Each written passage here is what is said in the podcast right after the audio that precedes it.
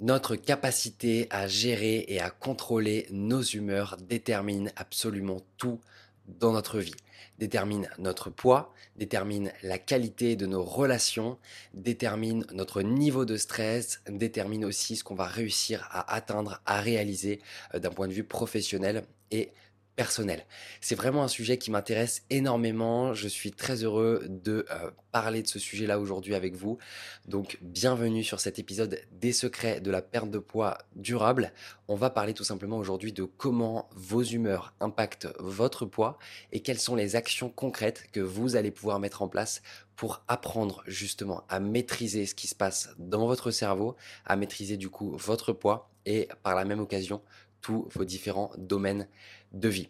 Et ce qui est le plus fascinant, en fait, c'est que la plupart du temps, on se rend compte que dans les conseils qu'on va donner euh, pour perdre du poids, pour se sentir mieux en santé, la plupart du temps, le problème n'est pas de ne pas savoir, le problème est de ne pas faire ce que je sais déjà.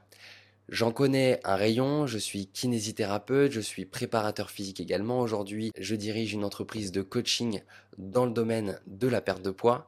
Et à chaque fois c'est la même chose, le challenge n'est pas de réussir à découvrir des nouvelles informations, le challenge est de réussir à les appliquer ces informations, à les mettre en œuvre et à les tenir sur la durée. Donc c'est absolument fondamental de comprendre que la perte de poids et que notre humeur, que notre état d'esprit, que nos émotions sont intimement liés. Je vous donne quelques exemples. Je suis sûr que vous savez déjà qu'optimiser votre sommeil serait une bonne action. Éviter les écrans avant d'aller se coucher. Avoir 7 à 8 heures de sommeil. C'est des conseils que vous savez déjà mais que vous n'appliquez pas forcément. Les conseils autour de la nutrition. Je devrais peut-être bouger plus. Je devrais peut-être faire plus attention à ce que je mange. Je devrais euh, grignoter un peu moins. Toutes ces choses qu'on se répète à longueur des journées, mais qu'on ne fait pas réellement ou qu'on ne, tient pas sur le long terme, sont des preuves formelles qu'il ne suffit pas de savoir, mais il suffit d'avoir l'état d'esprit qui nous permet de maintenir les habitudes, qui nous permet concrètement d'y arriver. Et pour ça, j'aimerais aujourd'hui vous partager quelques clés, des clés qui permettent chaque année à des centaines de femmes qu'on accompagne de se libérer émotionnellement, de maîtriser leurs humeurs, de maîtriser leur poids et d'atteindre la santé dans laquelle elles se sentent vraiment bien, d'avoir une silhouette en accord avec elles-mêmes. Et ce sont également des clés que j'applique moi-même dans mon quotidien. Juste avant de passer aux différentes clés, laissez-moi vous partager également que des recherches scientifiques démontrent formellement que les personnes qui ont une meilleure capacité à gérer leurs émotions ont des meilleurs résultats dans leur vie en général. Et en prime, il a également été démontré que les personnes qui gèrent mieux leurs émotions et leurs humeurs ne sont pas celles qui rencontrent moins d'obstacles que les autres. Donc c'est pas parce que vous avez X, Y, Z obstacles dans votre vie, que vous avez des problèmes à gérer, que vous avez peut-être des problèmes de santé, que vous avez des problèmes familiaux. Ce n'est pas pour ces raisons-là que vous pourriez vous dire que pour vous, c'est différent. Vous avez le droit également d'apprendre à maîtriser votre cerveau. Et l'excellente nouvelle, c'est que c'est comme un muscle. Tout le monde peut y arriver c'est pas quelque chose qui est nécessairement inné. Il y a, c'est pas, il y a des gens qui gèrent bien leurs émotions, qui gèrent bien leurs humeurs, et des gens qui n'y arrivent pas.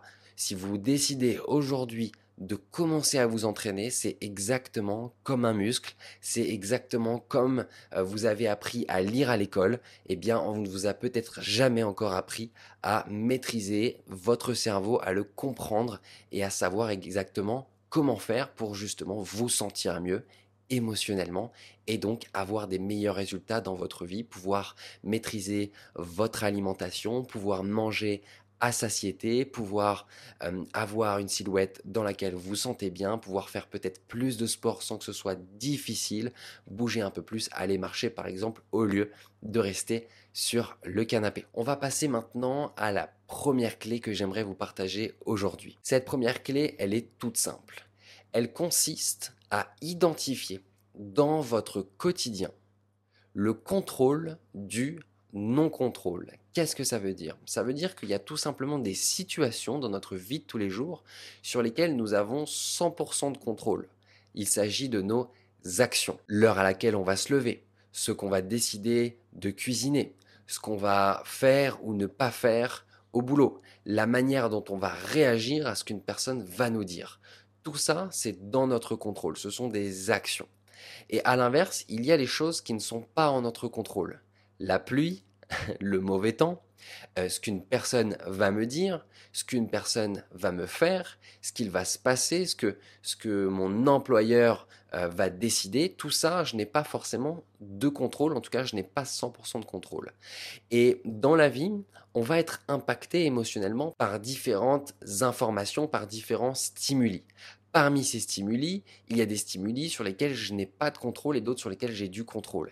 Alors, avant même d'avoir une réaction émotionnelle, comme une pression, comme du stress, comme euh, de la peur, de l'inquiétude, qui vont derrière, on va en parler juste après, provoquer une réaction en chaîne et du coup, ben, pas forcément les résultats qu'on veut, on va apprendre à déceler qu'est-ce qui est en mon contrôle et qu'est-ce qui ne l'est pas avant d'avoir ces réactions émotionnelles ou pendant qu'on va les avoir. On va apprendre à dézoomer sur notre quotidien, sur les situations que nous vivons. Pourquoi c'est important de le faire? Parce que si je ne le fais pas, je vais être impacté par tout ce qui va m'arriver dans ma vie. Je vais sans cesse être en train de subir. Subir ce qu'on va me dire, subir ce qu'on va me faire, subir la vie, subir le mauvais temps. Et je vais être comme ça, la personne finalement qui se plaint, la personne qui n'est pas bien et la personne qui n'est pas profondément épanoui concrètement.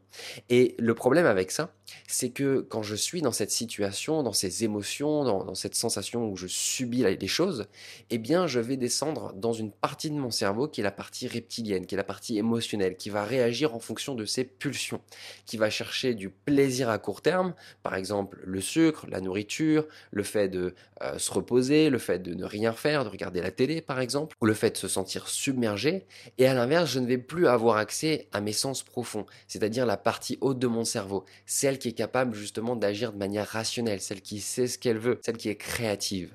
Et c'est exactement la raison pour laquelle vos humeurs impactent votre poids et impactent votre vie.